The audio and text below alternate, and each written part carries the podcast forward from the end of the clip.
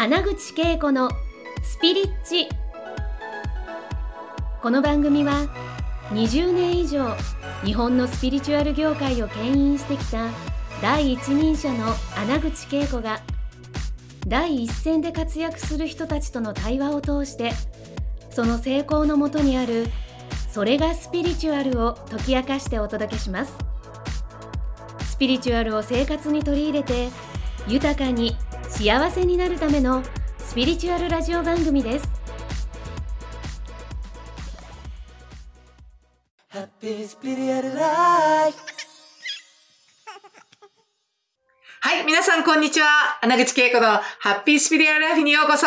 えー、もう本当に引き続きですね、もう私もう楽しくて仕方がないスピ仲間のアキラさんをね、お呼びします。今日もありがとう、よろしくお願いいたします。楽しい。そうなんです。めちゃくちゃ。私、もう本当になんか、うん。今年になって、スピチューバー仲間が増えて増えて。あいいですね。私ね、はい。あの、私の願いはですね、うん。スピチューバーフェスをね、やろうかなって思ってて、YouTube か。でみんなでね、はい。そう、そういう意味で意図したら、それが叶う。いやで、そ、それはね、一重にね、うん。やっぱり皆さんもうん。きっとそうなるんですし、そうなっている方も多いと思うんですけど、やっぱりね。ありのままの自分を自由に表現していくために、今日は私たちはどんなことを実はねね日常的にしてるかとかいやいや結構すぐできることとかいっぱいやってるので、あきらさんからも聞き、うん私も伝え、ねで、今日また降りてくる情報をね、はい皆さんにお伝えしていきたいなと思いますので、ですね。ぜひた最後までご覧くださいね。お聞きください。まあさっきも言ってたんですけども、ねうん僕らも、僕も YouTube やってるなんてもう全然想像もつかなかったし。で、で、恵子さんもそうだという。そう。でもやっぱりこう道が、そこれかなと思うところに行って、そっちだっていうところはわーっとうまくいくんですよね。う。そうなんですよね。だから、はいあの、えっと、前、前回にね、そうのん直感っていうところと、やっぱりすごくうん直結してると思うんですけど、はいやっぱり本当のところ自分はどうしたいかっていうところに対して、すごいね、素直にうん。受け止める自分がいるっていうのがすごく大事で、ね。いや、そんなん私無理無理とか。言う自分もこっちにいるんですけど、それも知ってるけれど、はい。でもこっち楽しそうやんってワクワクってね、そっちにいつも自分のエネルギーを注ぐ？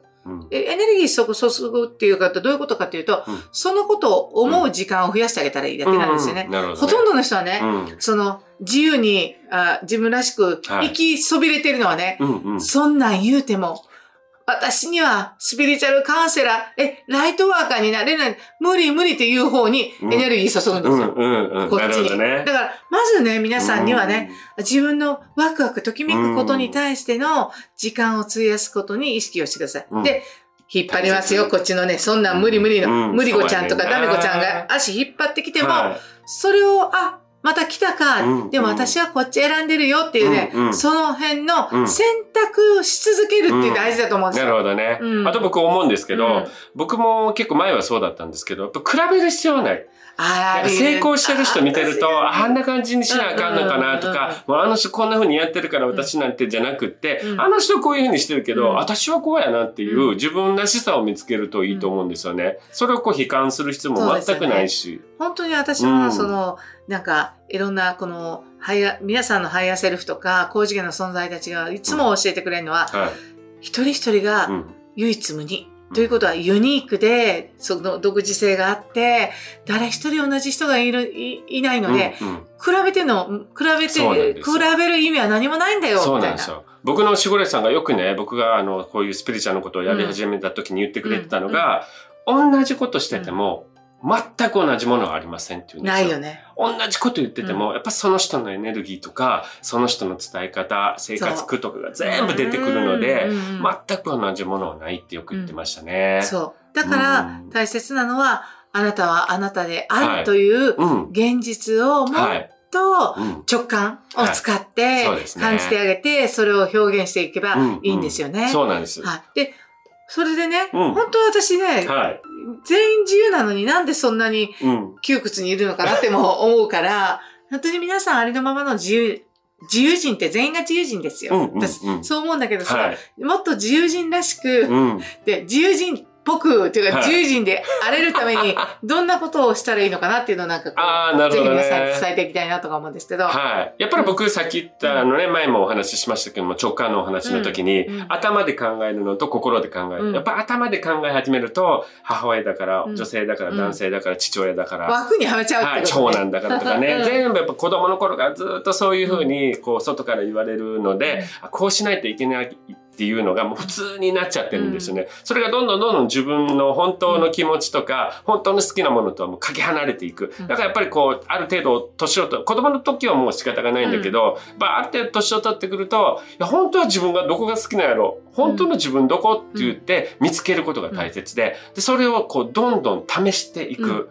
うんね、やっぱりワクワクするって言ったらもう、とにかくやる。うんっていう感じを続けていくしかないと思うんですよね。やっぱり一つは継続ですよね。そうですして、ね。このワクワクだ、少しでもワクワクと感じることに対して集中して行動を取り続けるということですよね。はい。で、なんかこう、うんその私が自由だと感じるときと、うんそうでないところで、やっぱり自分の中にいろんな、あの、副人格がいるって、はい。よく言われてるし、その、そういう副人格と丁寧にね、うん。なんか関わってる時が大事かなと思うんですよ。自由になるために。というのはね、うん。何が起こってるかというと、本当は自由にうん。これができるって自分が思ってて、うん。そうしたいし、うん。そっちに行動しようと思っている副人格がぐぐって動いた時に、ここの、えっと、ダメ、ダメ子ちゃんとか、うん。ね、あの、あの、そういったどちらかというと批判的な、うん。こう、副人格もいてね、はいで、その時に自由になるためには、案外この、本来この持ってるダメ子ちゃんとかでも、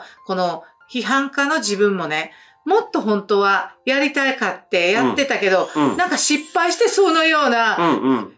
風貌になってたりするから、うんなるほどね。そのあたりの自分の、自分との対話の中で、うんダメ子ちゃんが、え、ダメと思うけれども、うん。なんでそうなっちゃったの、ダメ子ちゃんって聞いて。うん。うん。だって、5歳の時に、これやりたかったのに、ダメ出しを何回もはい。何回も言われて、もうはい。私にはだからダメなのよって言ってたりとかすると、はい。すごいインナーチャイルドの癒しになって、だから結構、結局ね、自分の傷ついた子供時代のはい。子供の意識の部分をうん。自分がちゃんと愛で見たし、うん。理解してあげるとうん癒されて自由になれるんですよ、こうなるほ自由に。どねだ。からそういうなんか、この自分が癒されてない領域の副人格の部分を、はい。あの、ちゃんとなんか愛で包み込むよううん。に対話をするっていうこともすごく私はね、なるほど。大事にして、そしたらね、もっとなんかね、どうなるかっていうと、その部分が癒された。ら、レッツゴー今こそやるんだみたいな、逆に言うと、うん。ずっと抑圧してた分エネルギー溜まってんですよ。すんごいエネルギーがあるから、だね。やっていいんだ。もうできるんだっていう、この、できない子ちゃんが、うん。できる子になっていくんですよね。私の場合ね、ほら、あの、実際に、アキラさんも英語喋れるじゃないですか。はいはい。私は、えっと、中高、英語大嫌いで、うんうん。英語が、英語で単位を落とすぐらいのお勉強嫌いだったんですね。でも、あの、実際に18の時に、英語に触れる機会があって、生の英語に触れて、私は英語ができたらこんな仕事ができるんだって分かった時に、すっごいこのダメ子ちゃんにうんうん。かなり言われたんですよね。うん。でもダメ子ちゃんの話を聞いて、うん。あ、やりたかったんだよね、あの時って。言って。もっと小さい時に、うん。幼稚園の時にね、アメリカ人の子がそばにいたのに、うん。怖くて言えなかった。言えなかったし、英語喋るとでもできないから、無理や無理やとか言われたから、でもやっぱり無理だってそういったダメ子ちゃんがあったけど、またチャンスが来た時に、あ、こんなに楽しいんだ、英語が喋れたら、そしていろんな国に行けると思った時に、すごいうん。モチベーションが変わって、うん。このダメ子ちゃんみたいな子が、やっちゃいなーみたいな、うん。そしてすっごいエネルギーを発して情熱に変わって、うん。もうね、勉強しなかった。それ、うん。すべての勉強嫌いだったからしなかったのに、英語をやるって決まって、ね。自分でやると決めた時に、もうね、夜中の3時までね、あの、言葉を、なんか、理解するためにやってて、親がね、ひひっくり返ってきました。どうしたんや、稽古。結構何してたんやって、え、お母さん勉強してたんだよ。べ、べ、勉強お前がみたいな、それぐらい、ゴロッと変わるんですよ。というわけでね、うん自由になるために自分の中に、自由でないのは、夫のせいでも、うんえーおかんのせいでも、おとんのせいでも、国のせいでも、社会のせいでも、会社のせいでもないんです。自分が縛っているっていうところのその部分をね解放するのがねめっちゃええんですよ。めっちゃいいと思います。やっぱりそこに止まってる人が多いんですよ多いんですよみんなこう外ばっかり見るんだけども、やっぱここなんですよね。そうなんですよ。ここ。はい。あと僕がおすすめしてるのは、あの、大人になって何やっていいか分かんない、だどこに行けばいいんでしょうかってはい悩んでる人っていうのは、やっぱりね、子供のね、幼稚園ぐらいから小学3年生ぐらいの時に戻ってくださいって言うんです。